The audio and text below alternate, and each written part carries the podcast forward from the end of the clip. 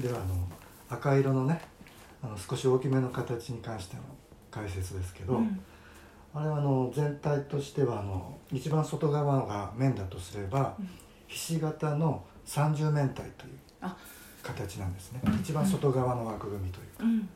はい、でそれがまあ内側も実は同じ寸法の規格のひし形の内側もうん。こうやって全部入り込んでるようなうん造形になってるんですね。三十面私一生懸命数えたんですよ、うん。で上のそのちょっと一塊に見えているのが一塊一面かと思ったけれど、ええそうにしてはこうきょな斜めが入っているから、うん多分図形ではそういう数え方をしないんだろうと思って。頭ぐるぐるしてやっぱ30面体でいいんですね。ね数えたら。うん。このぐらいのねうん。ひし形が。うん。30面でうん。表面を覆ってるんだけど、うんその内側も同じね規格でねよく見るとこうああああってうんうん。それこそひし形だけにねうん。ひしめき合って。ひしめき合ってね30中にね。全体的には30面体になってると、うんうんはい、でその本当あの最初できたうん。形は中身がもっと複雑でねうん。もっとあのたくさん使ってたんですよ。うん。これ実は192本でできてるんだけど、うんうん。192年。うん。でも最初できたのはね300ぐらい使ってたと思います。で自分の中でもうできたんだとうん。思ってたんだけど、うん。でまた見ているうちにどうも違うなという感覚がして、うん。で最終的にここまで洗練できたっていうのはあの大きなきっかけがあってうん。でそれがあの九州の鹿児島のねうん。国分町国分町というね国を分けるとか、うん。国分町というところの高台にねうんあの今から9500年ぐらい前のうん。縄文遺跡がうん。見つかりましてね、うん。もう今から20年経ったかな、今も縄文のあのなんていうか施設というか、うん。博物館もできてね、多くの人が訪れてるんですが、まあ、そこでねもう出来たてほやほやの博物館に入っていったら、うん。そこで9500万円万年9500年前にうん。使ってた土器がね基本3つの種類が並べてあって、うんでこうこう細長いんですよ全うん部縦に、うん。あすごく薄くてねそれもね、でで基本口が丸とうん。四角っていうのがね、うん。まあ、中国系の土器なんかもおまあ点円四方とかねうん。点が円でうん。地が大地の地が四角と、うん。そういうあれもあって中国から伝来してる形でもあるんだけど、うん。もう3つのうちのもう一つはうんレモン型だったんですよね。うん。口が。うん。でこれは今まで見たことないなと。うん。案外僕も案外というか全国的に縄文遺跡巡ってて、うんうん。弥生土器も含めて、大概形は見てるんだけど、うん。レモン型初めてだったんですよ、それでねわーっと思って、うん。自分が作ってきたうん。ひし形のうん。この立体ともねうん。キューンとこうリンクしちゃってね。そこでね。はい。そこでスコーンと抜けたような形で寸胴だから、うんなんかねもう、これのもっと単純にできるんじゃないみたいな。それまで半倍ぐらい使ってたから、うん中身の数をね、そういうインスピレーションがなんかね来て。単純にすることがどれだけ難しいかですよね、うんきっとね。うん図形にしても何にしてもだけど。で改めてうん。手探り探り始めていったら、うん。あそこまで。本当にスケルトンでスコーンとこうんう抜けたっていうかね、うん。わあここまでいけたんだって、うんほぼ半分ぐらいの本数でうん。できちゃうんだってことね、いやすごいことだと思います。もうずっと感動しっぱなしで。いやもう図形をどこから見ても面白くて。だからずっと見てても飽きず、うん。でもで自分なりに法則性とかを見つけようと思うんだけど途中からあの迷路に入っちゃう。いやたどり着けない。みたいな。う んその赤色のあれができたと、うん。ほぼ同時にねうん。その裏の形ともいえる、うん。相補い合う形ともいえる、うん。隣の青の形がね、うん。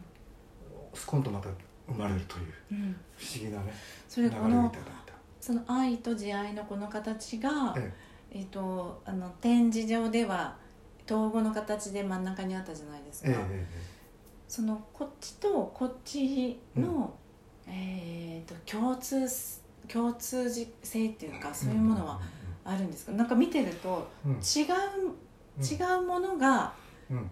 なぜかぴったり合ううん。みたいに感じて、うん。でも共通性もあるのかなと思って本数とかいろいろ数えるけど、見つからなくて、で実はねあの一番外側のうん。あの、まあ、線の数なんだけど、これ両方ともねあの60本なんですよ。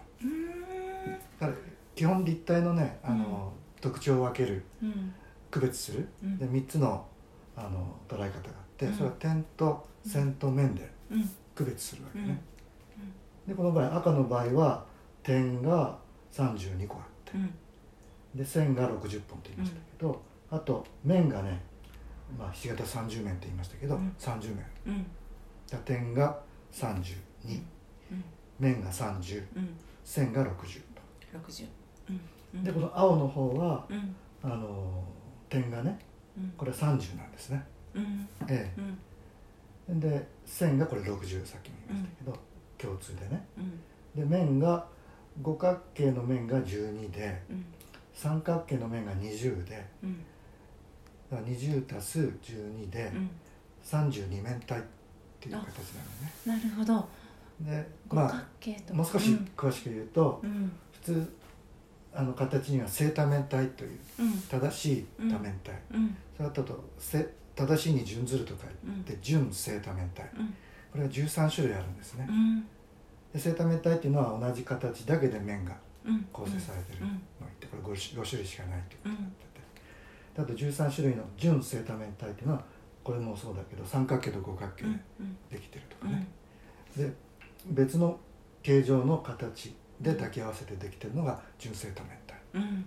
それがこの青の森なんですけうんどね、だから線の数は60で一緒だけど、うん。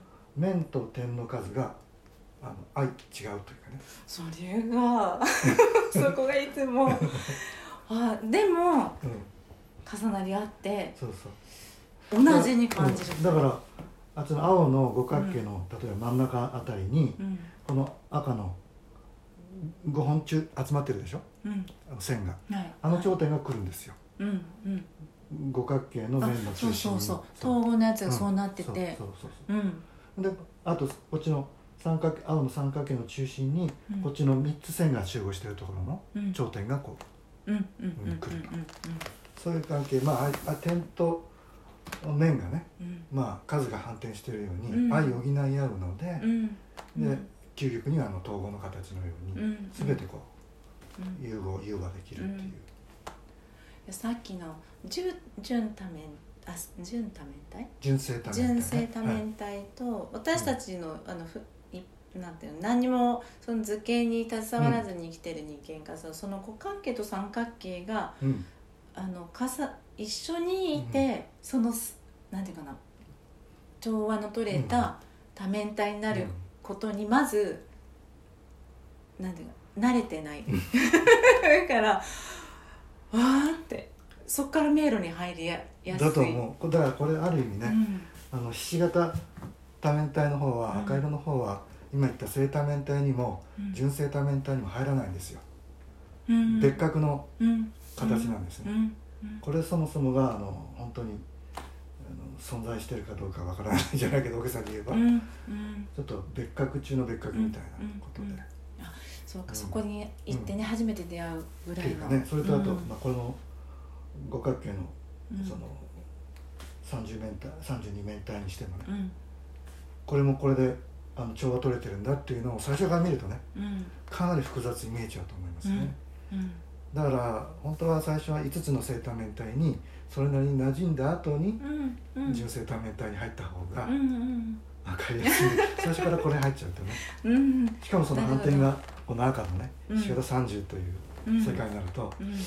私もなぜこれ持ってきたか。っていうところもありはするんだけどでも持ってこざるを得なくなったようなうん。ところがあってうん持ってきちゃったんだけどね、そう面白いなと思うのはそのその全体を見ていたらよく見てたらこの中だけが見えたり、うんうんうん、中だけ見ていたはずなのに今度は外が見えたり、一つなのに一つじゃないかったり、見えてくるのが、うん、そしたらまたあのくるんくるんどこの世界に私は今いるんだろうみたいな。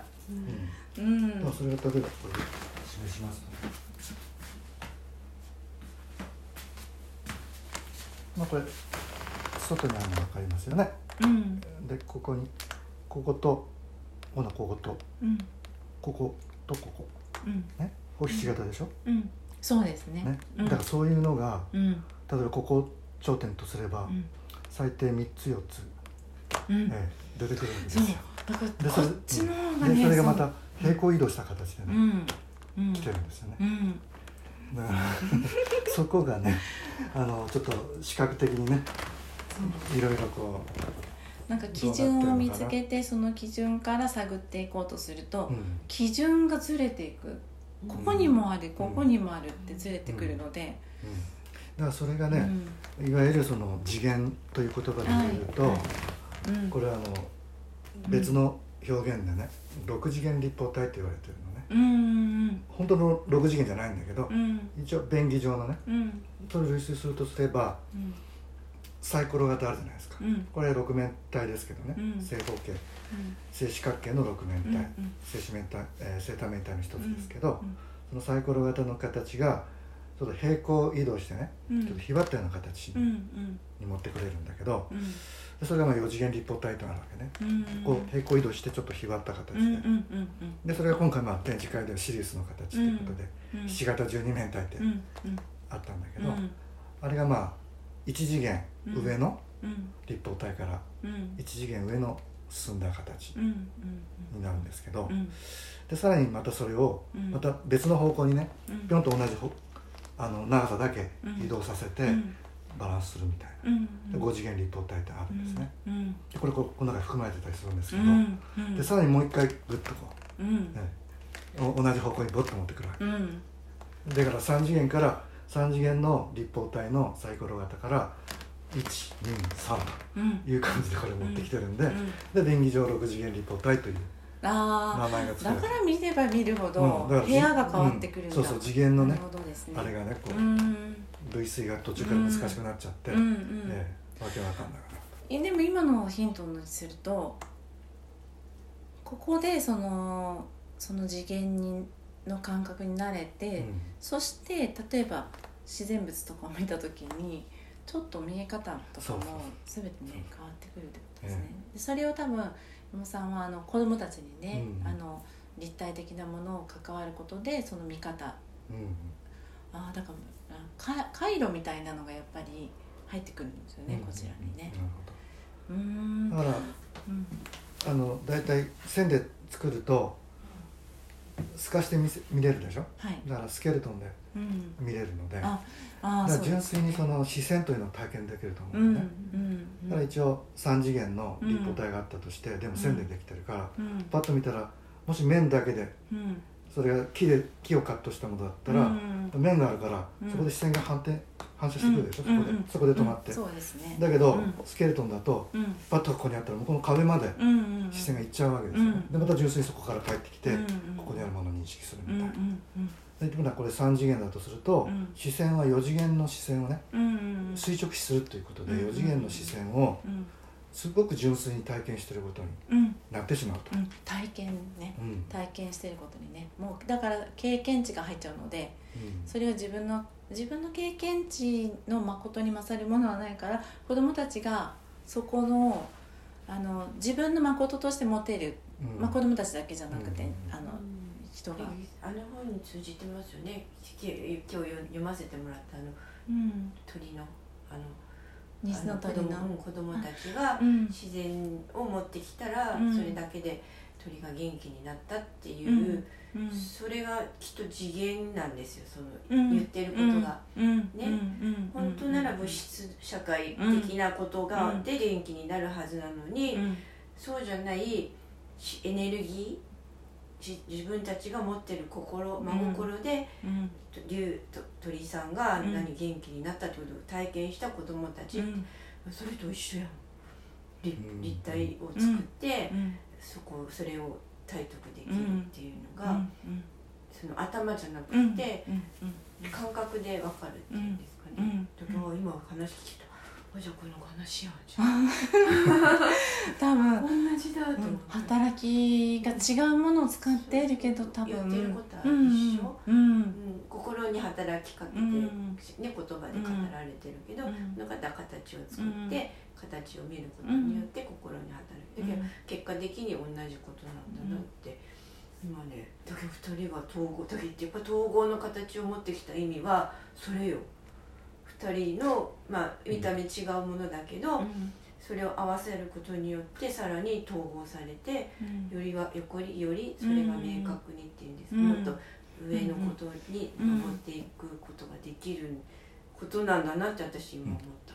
すごい。雪ぴょんぴょんぴょん雪ぴょんぴょんぴょんいやいやすごい本当にねあのその心のものってやっぱり目に見えないからその目に見えないものをどうやって分かりやすくあの自然にねあの押し付けじゃなくて自然に体感として持っていってくれるかなっていうのがあって、本来ならうん私たちはうん、もうそれ自然に学ぶ学んでるんです本当だったらうん。普通の自然な、うん。でも今こんな状況だから、うん。そういう機会もなくなってしまったし、うん。親自体もそういう気持ちがうん。失われてしまってるから、得られないんですよね、うん。なかなかよっぽどのことがない限り、でもこれをもしねうん。子供たちがこの絵本を読んだり、うん。形を作ったりすることによって、うん。きっとそれを蘇る心のうん中にね、うん。思い起こすっていううん。か、うん。また再びね、うん。再生できるうん。ことに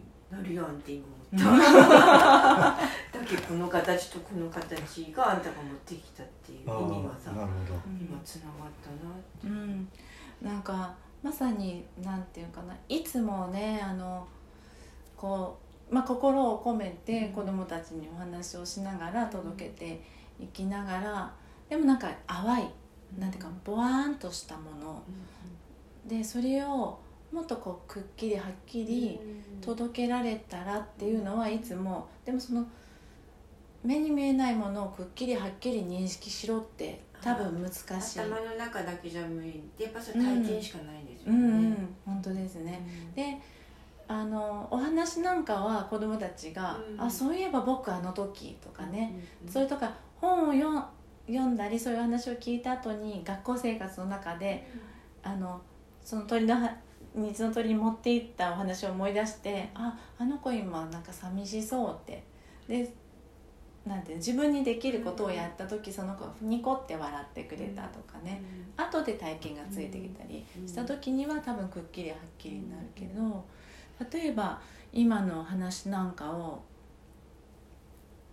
その鳥の鳥が弱っている姿をこっち側の一面的に見せていてその弱っているその向こうがなぜ弱ってるのかいろいろあるところが多分後ろに隠れていてで子供たちが持ってきた食べ物、えー、とそういうものあのお花とかそれは実際に水を飲むわけでも食べたわけでもなく、何が回復していくかって言ったらこの奥のあのところにここの子供たちの表面の面じゃなくて、うん。この奥にあるその真心のところとここが共鳴して実はここが元気になったことで二の鳥が光を生み出したっていう。心がね心に響くことによって、うん。もう細胞が活性化してうん。元気になるっていう、で子供たちはこう直面してる目の前のね子供まあ大人もそうだけどこの笑ってくれてたら元気なんだとか、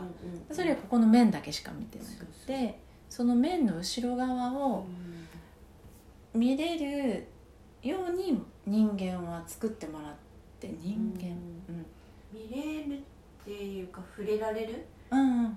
触れられる、うん。なんか何か方法っていうわけじゃないし、うん。何をしたからっていうわけじゃないけど一人一人それあるじゃないですか、うん。金銭っていうものがあっうんて、うん。何かしらその金銭に触れられたことによってうん。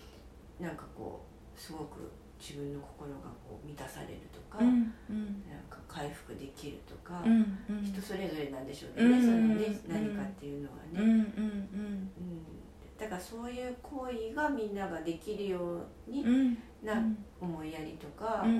持ってばきっと傷ついてうん。どうにもならなくなった人たちも減るだろうし、うん。そうなってしまった人たちもまた蘇ってってこれで今も攻撃するばっかりじゃないですか、うんうん、なんかダメだダメだダメだみたいな、そうじゃなくて、やっぱ思いやり一人一人の思いやりの心っていうのが、誰かの思いやりが誰かに響くみたいな、みんながつそのそうやって、こう誰かのためにじゃないんだけど、自分がやってることが結果的誰かの心に響くみたいなことがやっぱり必要っていうか本来の、本来の私たち人間の社会の基盤的なところだったんだろうな、本当ですね、ね、そこに多分誰かが入れ込んだ競争だったり、うん、まあ作り上げた価値観の中でみんながそれがそれが当たり前っていうかそれが、うん、あのこの世界なんだって思い込みながら、うん、まあ、その競争社会のどの、できるだけたくさん持つみたいなできるだけ優秀にとか,、なんか誰かの優位に立つみたいなね、なんかが入れられてこの前もあのちょっとねあの今8月のね678のこの大事なところで、えーと、原爆のね、うん、あのお話をずっとやってた時にその裏側のお話真実の話っていうのを、私あんまり見ないようにしてるんですけどちょっと見ることになって見ていたらあなんで戦争が起きるのかっていうのがあそうやって作り上げてきたものに人間たちはただあの、寄せられて、うんうん、勘違勘違いというか、それを思い込んできているだけなんだなっていう、その思い込みを外していかないと戦争はなくならないし地球全体がなんかみんながこう分かち合って生きるっていうのは難しいだろうなでももしお金という大きなエネルギーを多分一部の人がすごい莫大なものを握っていてお金という価値観がもしなくなってあの 思ったんですあのこの地球の王様に なったと思ってじゃあ王様になった時にこの星が、えっと、戦争とかなくあのそんな世界にするにはどうしたらいいだろうっていうのを子どもたちが考えたら面白いだろうなって。でも子どもたちももう子どもの頃からこうインプットされてるからもしかしたら難しいかもしれないってなった時に自分で考えようと思って。なんかもう結局今のこのシステムがある以上は、誰がどうしようがやっぱり変えられないみたいですね。もうそこから外れる、うん、みん一人一人が気が付いてそこから外れていくしかないみたい、うん、で今のそのシステムが機能停止にならないとやっぱり無理みたいですね。うん、これ今あのねこれ大きな声では喋れないけれどそのコロナがね、そのこの私たちの中に入ってきてくれてまあ、命を懸けることで、まあ、人間たちのその今までのストップ、うん、うん、ここまでしないと、まあ、ストップできなかったんだろうなと思って少し残念にも思いながら、うん、でもここまでのことをしてストップをさせてもちろんその中には崩壊するものも出てくるだろうけれどその後にどう作り変えていくかっていうの大きな変換が起きてそっちに行けるのかそれとも変換しかけて。うんまたやっぱりここにしがみつきながら維持していくのか大きい流れはどう動いてるのかなっていうのはちょっと見ながらいるんですけど。ねうん、だからみもうこんなの嫌だって本当にみんな心から思わなきゃいけないもう嫌だって言って、もうやめたって言って、ね、まあ表向きはもうそう、やっぱりお金いるから働かなきゃいけないのかもしれんけど、うん、でもやめたっていう人たちがやっぱりどんどんどんどん増えていって、うん、そしたらもう税金も払わんしとかもうどうでもいいやみたいな感じでね、うん、借金だってもういいや一生懸命働いていきたいんやしみたいな。さ、そんなみんながだってもう選挙もいかんしとかなったら、きっと終わんないやないかな。本当に確かに確かに。そこまでいかんと終わらないような気が ねね中途半端でどうしようもないよねやっぱりね。うん、うん、となんかあの中途半端なとこのねこのせめぎ合いとかなんかゆだぎ合いみたいなのが、多分こうパーンって手放せてもういいやみたいな生き方にね、う。んだけコロナも今みんなマスクしてるじゃないですか、暑いのに草暑いのに、公園でもしてるしね、みんなもうやめたって言ったら 多分もうみんなねそうになって、で別にいいやもう普通の風邪やしインフルエンザよりも死亡率低いやし、って言ってやめたって言えばきっとそれもなくなる。だけなんか自然発生的になくなるしかもしかしたら誰かがこう今指示してやってるわけだから、ね、そこに気が付いたりとかして、うんなんやめるしかないね。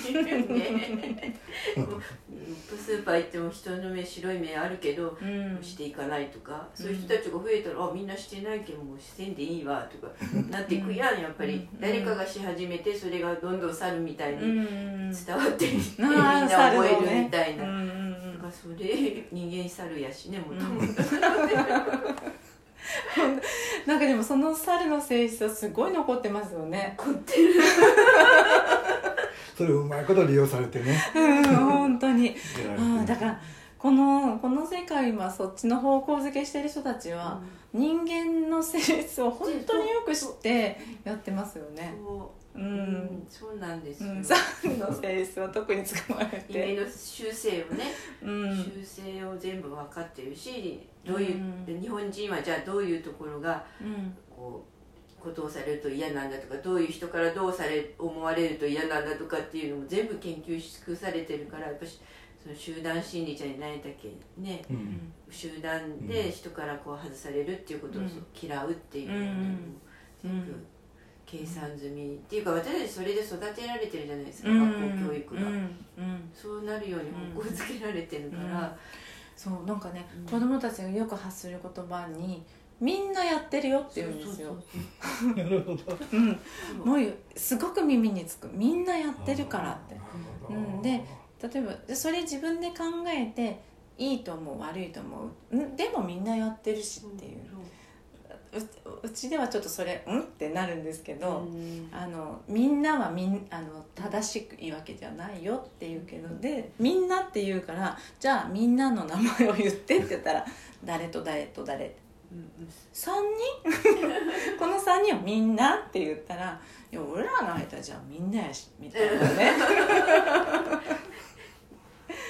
みんなやってるからこのスポーツをやるとかね、うん、みんなやってるからこの人が好きとかね、みんなそうですもんね、基準点がね自分になくて、基準点がみんなにあってみん外にあるんですよね、うちじゃなくて、判断基準がね、それやってると頭がおかしくなりますよだんだん、あのバランスが崩れて私も結構そういう人間だったらみんながやってるからみんながやってるからって感じだった、だんだん頭がバランスが崩れてきて子育てしてる時もそうだったんですけど、うん、よくみんなお母さんが言うじゃないですか。人からそのその人から怒られるからやっちゃダメとかね、うん、誰々が見てるからしちゃダメとかって言ってたよ私。ね、でも気が付いたよ。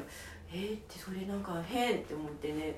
それから言わなくなったんですけどね、うん、なんかそうやってると自分がえじゃあ誰の誰に怒ってるのかなみたいな。誰からじゃあ怒られるの、この人はみたいな。私が怒っとるのに人が怒りよるみたいな、なんかそんな考えよったら変になってきて、うんだって人の外のせいにしてると、自分自体がもうおかしくなってしまう、でみんなバランス崩して精神的にこうね鬱になったりとか、うんあの自分っていうものがなくなって何なのかが分からなくなる。っていうのにつながってるよね、うんうん、そう。だからその心のあのメカニズムっていうか仕組みの状態をやっぱり私も可視化したいなと思ってその絵に描いてねその内側に自分の心が上にあってまあこれ健在まあ名前どうでもいいんだけど健在意識でその下に無意識層があって、その中にもう一人我がいるんだよってこうやってその心を持って上に乗ってる自分を支えてる。でここにはエネルギータンクを持っていて、うん、で上に生きてる自分自身は目の前に、まあ、やらなきゃいけない仕事があったり、まあ、宿題だったりいろんなものがあってそれに向き合うから負荷がかかってそれがストレスなんだよって、でその負荷かかるストレスっていうのはある程度は必要なもの人間にとってはね必要なんだけどそのストレスを今こうやってバランスをとってみんなここに座ってるのはその自分の内側から心とそのストレスかかってる力全部支えているもう一人の自分が中にいてねって。でここにエネルギータンク持ってるけどそのエネルギータンクをちょっとずつ使いながら、この手に力を生み出してるからみんなここにいる、うん、でも時々大きい出来事大変な出来事が起きたら矢印ってでっかくなるので、この強い力を支えようと思ったら、さっきの力じゃ足りないからもっと大きいエネルギーを使って大きい力を生み出して支えてるからみんなどうにか乗り越えたりね、できるけど。支え続けていたらそれが長く続いたらここのタンク空っぽになってきて低くなってきた時に下からね白旗ベーって降ってくるんだよ、うんうもうないエネルギーないよもう無理だよって降ってくるけどみんなは何するかって言ったらこっから股間作ってこうやって外の人たちを見て、うんうん、いやあの人は自分よりもっと大変なのまだ頑張ってる。とか、うんうん、ちっちゃい頃からずっとやり続けたそんなことでくじけちゃダメとかっていうので、うん、この白旗を無視するか却下して、まだ頑張る、と空っぽになって、そうすると下で支えていたこの力が埋め出せなくなる時が来て、膝抱えて座り込む。で内側のもう一人の自分がね膝抱えて座り込んだらどうなるかというとその時に症状が。うんうん、お腹痛くなったり頭痛くなったり、学校痛くなったり、うん、それがうちの娘でした。ああうん。うん、私はうちの娘不登校だったんですけど、うんうん、小学校1年生の1年間全く行けなくなってしまって、うん、まあそれ以前からもう幼稚園の時から行きたがらない子だったんですけどね、でもう1年生の時に不登校になった時に、最初なんでかなと分かんないんですよ、うん、親初めての経験だし、うん、自分も普通に学校行ってたよ頑張ってね、うん、嫌なこといっぱいあったのになんでうちの子は行けないのかと思ってたんだけど、まあ、いろいろ、ね、カウンセリング通ったりとか、いろんな方に相談してまあ外は見ない見ないようになったん。ですよ、自然と、まあ、子供だけを見るようになっていって、そしたらあもう今さっき言われた通り、うん、あエネルギーがなくなきれになったから学校行けなくなったんだっていうことがさ最終的な答えになって、うん、じゃあエネルギーがたまるまではゆっくりしとかないよねっていうことでもう、まあ、あの理解はできたんですけどね。そうそうなってる時にいつもねみんながよくやるのはここにあったかここを変えたらいけるでしょ、みたいな。クラス変えるとか席を変えるとか。でもこれは車で言ったらこうねまっすぐ行って上り坂山があって、ここに走ってる車はガソリンが入ってたらいくらでも登れるんだけど、ガソリンがなかったらここまで走ったら止まる、うん。でこういうことが起きたらここの周りを消して、ちっちゃいものを置いたらこの人は走れるでしょってやるんだけどこれはこの山をまっすぐの平坦な道にしたら走れるでしょってことをやってることになる、うん、でも見てってガソリンない車ま、っすぐにして走れるって言ったら走れない、うん、じゃあこの車って山をまっすぐにせんでももしかしたらガソリンを入れてあげたら山のまんまでも走れるよねっていう、じゃあどうやってエネルギーを入れてあげたらいいんだろうっていうので、その目に見えないけどある心のメカニズムを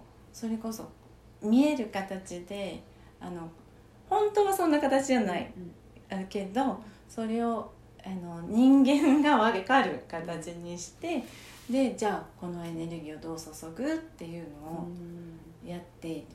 でもその目に見えない真心もそうだし、うん、エネルギータンクなんて目に見えない、うん、から基準をどこに置くかってそもちろん外の情報も大事なんだけど、自分を内観して自分の内側のもう一人の自分は今どうやって今過ごしてるのかなっていうのを人間を神様が想像する力をくれてるからみんなできるんだよっていうので初めて こっち側にうん。向き,、向き始める。うん。それまではこう自分の内側を見るとか測るとかあの子供たちも先生たちも含めてやったことがない大人もね、うん。多くてなんか矢印をどうやってこっち側にうん。どうやってこのこの表面の一面のとこじゃなくてこの中うん中もあるんだ裏もあるんだっていうところのうん。あの気づいていってもらえるかっていうのがうん。いつもの課題やなって思いながら。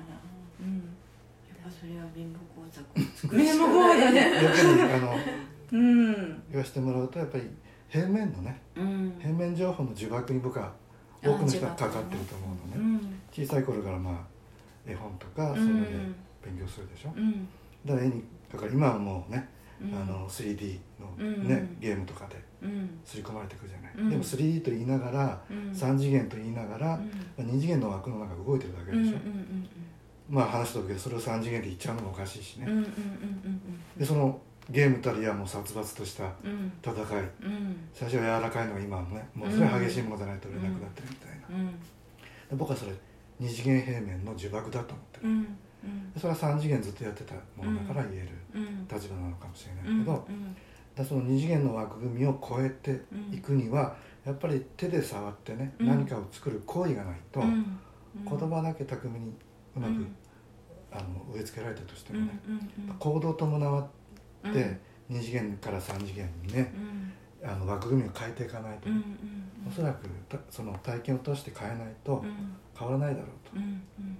ということがあって、うんそれで多くの人が今ねこの転換期がうん。なかなか分かってるのにうん。いい方向づけができないといううん。ところで悩んでらっしゃるのはその伝えようとしてる人は二次元の呪縛にかかったままでうん。雰囲気は分かってるんだけど、うんうんうんうん。伝えようとしてるからね、うんうん。そのドグマの中でうん。なんかこうせめぎ合ってるっていうかね、うん。それぞれね。うんだから平面教育がそうさせてると。うんうん。だから二分法の論理ってあるじゃないですか、うん。イエスかノーか、うん。白か黒かはっきりしないと、うんどっちかにつかないと前に進めないみたいな、うんうん。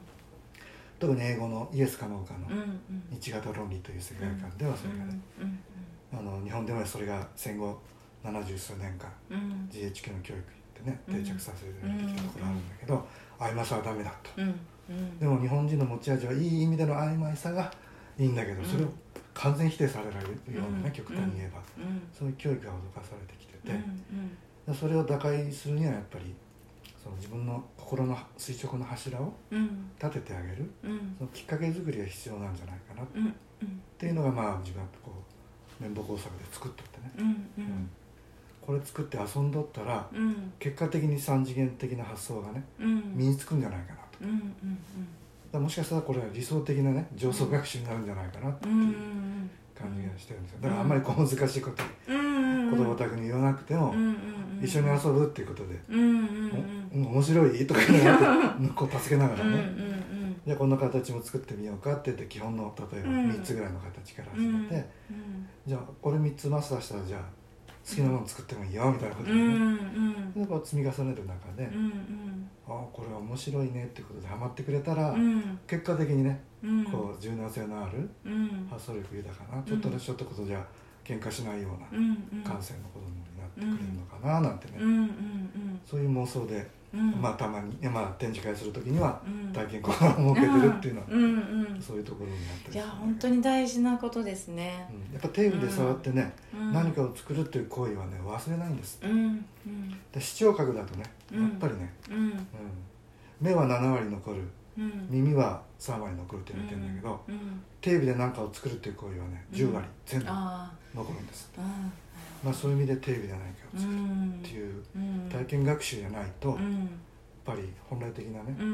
うん。あの物事の本質を考えるうん。知性っていうのがねうん。あの授からないのかなっていう、本当ですね。うん。知識知識の知識なのと情報という知識なのと体験では違ってきますもんね。うん。だから送られてくる情報がほとんど平面情報だから、うん。イエスかノーかのね、うん。しかも。うん。それでやられちゃってるんで、うんうん頭の中ぐちゃぐちゃですよ、うん。うん。うあの曖昧のね曖昧を消されていったのはすごく大きいですんねで。すねうん。はいなんかはいはいなのかいいえなのかはっきり言えて、まあ、会社とかでもいろんなところでもね、教育の中ででその「はい」の理由を述べよ いいえの理由を述べよいやその曖昧なところのを回答として求めるっていうその出題だったりなんだかっていうのは、本当になくなってしまったなって思う、だから丸ペケだけでしょ、うん。三角置かないじゃない、うんうんやっぱ選択肢最低3つ必要だと思うのよね。それを丸とペケだけにしちゃってるっていうね、昔三角たくさんあったような気がするんだけど。どちらでもないっていう うん。ねあれがありましたね。ねなんかあの優柔不断じゃダメみたいな、うんその自己主張をうん。そのイエスかノーかで自分の考えを述べなきゃダメみたいな。だからそれがね白人の個人主義だよね、ううん。んそれを追いつけられたんだよ。だってどっちでもいいのはどっちでもいいですもんね、うん。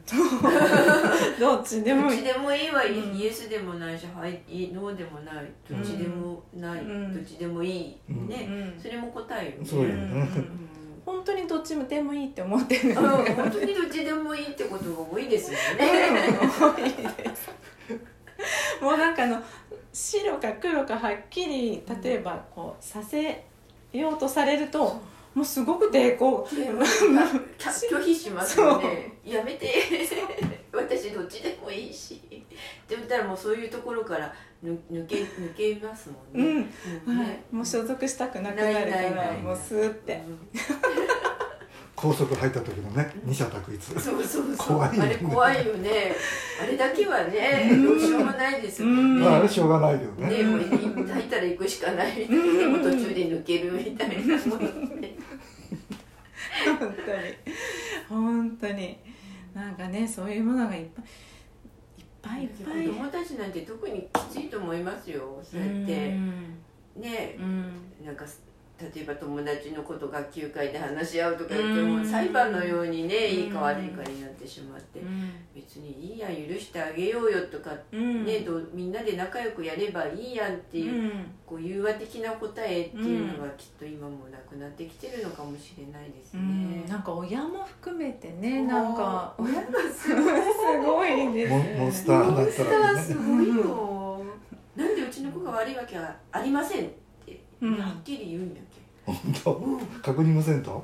うちの子が悪いわけはないっていう頭がよと親の頭が。う。うん。他の子が悪い、ねうんうんもうね恐ろしいだからあの親とセットで子供を謝らないといけないみたいな普通学校の中で子供と子供でしょでそれこそ親はそれは子供は悪さもしながら覚えていくってそう最初からできるかおらんし俺もいっぱいやったみたいなとかの会話が私たちの親世代は多かったのに今は「なんて?」って「そんなこと言ったんかね?」って「それ謝ってもらったんかねあんた」って「まだ謝ってもらってないからそれやけん」みたいな。うんうん。感じの風潮がね、ううんん、増えてきてますよね。ねえ。うんもうちょっと小さい穏やかなかい形で解決しろよって言いたくなる、もうトゲトゲトゲトゲね。いよいよ居場所なくなりますよね、うん。なんだったらね。なんかできてない自分への劣等感とかねその白黒はっきりさせられ続けると、ああこれもね白ではないわけだから、出来かかっててできなかったりね、うん。それも黒にされちゃうんだったら、もうどんどんどんどん自信がねなくなっていく。逃げ場がないうんんですよね,、そうです本当に。ね。どっちでもいいっていう逃げ場がうね、ん。ない状態でね。うん。もっと優しくもっと緩くてもっとこう柔軟性がね、あると生きやすい子がいっぱいね増えるなってそれはこ子供たちの後ろにもやっぱ親がついてるのでその親の認識も含めて、親が言ってることやっぱ子供が持ってきてその価値観で動くのでなんか銭湯でねそこがやっぱりね、変わっていかない。それプラス先生もそうじゃない。ですか、昔はまだ先生が守ってくれてたんよねその、うん。私たちの昭和の時代はまだね、今違うもん教育委員会からのご、ね、通達通りに先生たちもやんないとうん。まあねもうで自分の自由にできないんですね。先生たちが先生個人の教育をやりたいんだけど、その自由な教育もができないからですね。うん、多分きっとあの幅は狭くなったでしょうね、うん。この中でやってとなんかねそのこの中でやってることの報告とかいらない仕事がやっぱ増えて昔の先生たちはもっと自由にやってたと思いますね、ゆるゆるで。でここまでをやらなきゃっていう範囲ももうちょっとこうここまででもここまででもいいというここがあった感じがしますけどね。だから先生たちもしんどいだろうなって。みんなしんどい 先生もねみんなしんどいですよ。ね、うん。もういかんでいいってことになりそうよね。自由にもっとね、うん。だいぶ今ね変わってきて、その学校行かない子たちがあのサボってるとかそういう感じよりは行かないなら行かないでいいでしょっていうのはやっぱちょっと入ってきた気がしますね。選択肢はうね、ん、まあ、そういう子たちを受け入れる場所もできてきたからですねね。そうですね。昔はやっぱり、もう責められるばっかりでしたよ、うん。まず親が悪い。なんで子供を生かせない？生か生かせきらないんだみたいな、うん。あんたが甘いやろ、うんうんみんなそういう目で最初見て、うん。なんでいかんの？なんで生かせんの？みたいな感じで責められる、うん。うんでもまあ幸いねこううん理解をしてくれる先生たちがその時はうん。周りにいたからね、うん。よかったんですけどうん。そうじゃなかったらやっぱきついですよね。親はそれでね最初自分のことも責めるしね。そうそうでそしたら専門家の人たちがまたそれを言ったら、うん。うん、私もあのちょっと違うケースで一番下の子が